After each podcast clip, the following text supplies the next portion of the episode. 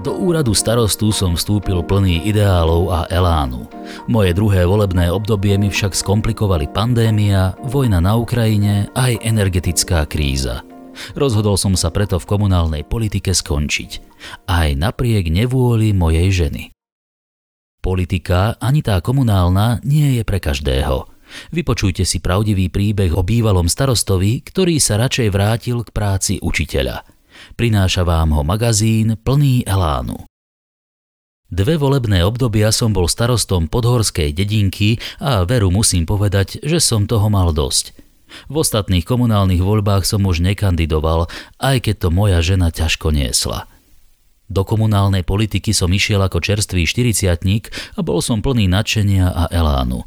Mal som pocit, že naša dedina zaspala, mladí z nej odchádzali a nikoho veľmi nezaujímalo, čo bude ďalej. Chcel som to zmeniť. Chcel som, aby po mne čosi zostalo. Kandidoval som vtedy sám a hneď po nástupe do funkcie som si vysúkal rukávy a začal pracovať. Samozrejme, chvíľu trvalo, kým som sa zorientoval, ale môj predchodca, už dôchodca, ktorý sedel na starostovskej stoličke 8 rokov, ma ochotne do všetkého zasvetil. Učil som sa však aj za pochodu – Legislatíva sa stále menila, bolo treba sledovať zákony, eurofondové výzvy, nadvezovať kontakty s tými správnymi ľuďmi. Nemôžem povedať, darilo sa mi. V dedine máme krásny kostolík a spolu s okolitou prírodou je to lákadlo pre turistov. Videl som v tom potenciál a rozhodol som sa naštartovať turistický ruch. Pomohla nám k tomu aj cyklomagistrála. Založili sme miestny turistický podnik, poskytujeme ubytovanie so stravovaním, máme turistickú informačnú kanceláriu. Postavili sme rozhľadňu, zrekonštruovali námestie, zveľadili park, vybudovali detské ihrisko. Hoci som bol opozičný starosta, podarilo sa nám rozbehnúť viacero projektov a aj ich dotiahnuť do úspešného konca. Počet obyvateľov sa nielen zastabilizoval, ale aj trocha vzrástol – Možno tomu pomohla vynovená škôlka aj služby, ktoré ľudia v dedine dodnes nachádzajú. S mojou funkciou sa samozrejme zmenilo moje fungovanie doma. Deti sú odrastené, takže mojou častou neprítomnosťou netrpeli.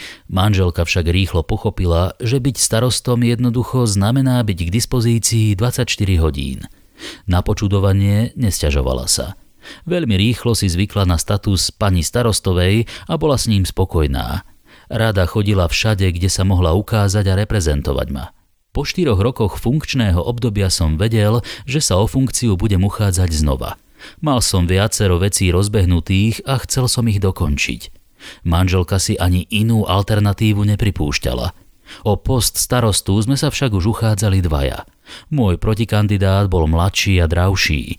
Tesne pred voľbami za mnou prišiel a navrhol mi, že sa kandidatúry vzdá za finančnú odplatu. Odmietol som, chcel som hrať čestne. O to viac ma potešilo, že mi ľudia opäť dali dôveru. Moje druhé volebné obdobie však už nebolo ani zďaleka také jednoduché. Samozprávu naši páni z vysokej politiky nikdy nebrali ako rovnocenného partnera, no teraz sme sa pre nich stali doslova slúžkou. Ja som po parlamentných voľbách veril v pozitívnu zmenu, ktorá však neprišla – za to prišla pandémia a množstvo úloh, ktoré na obce a mestá naváľala vláda. Rozvoj obce stagnoval a ja som na všetko, čo sa predsa len podarilo vybaviť, musel použiť tvrdé lakte a ostré slová. Len čo sme sa pozviechali z korony, začala vojna na Ukrajine. Organizovali sme pomoc utečencom a na záver volebného obdobia nám ešte situáciu skomplikovala aj energetická kríza – na stole som mal faktúry s astronomickými ciframi za kúrenie v škôlke a škole, hľadal som možnosti, kde a ako ušetriť.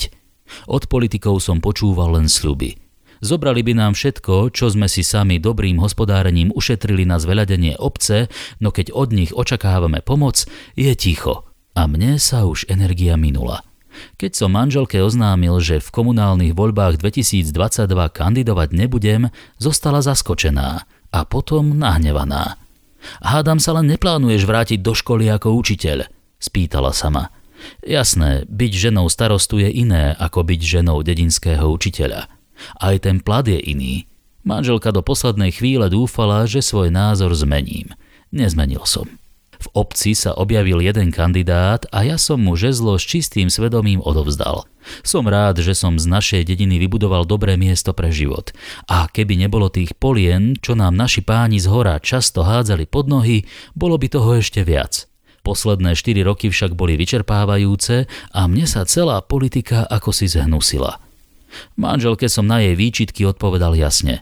Kandiduj si sama, keď chceš. Pár týždňov sme mali tichú domácnosť. Teraz však už líham do postele ako obyčajný učiteľ, ktorý má hlavu oveľa čistejšiu, ako keď som býval starostom. A zvyká si na to pomaly aj bývalá pani starostová. Ak sa vám tento príbeh páčil, nezabudnite nám dať follow na Spotify, 5 hviezdičiek v Apple Podcast alebo palec hore na YouTube. Ešte viac pútavých príbehov, ale aj receptov, rozhovorov i zaujímavých článkov si prečítate na webe plnyelánu.sk.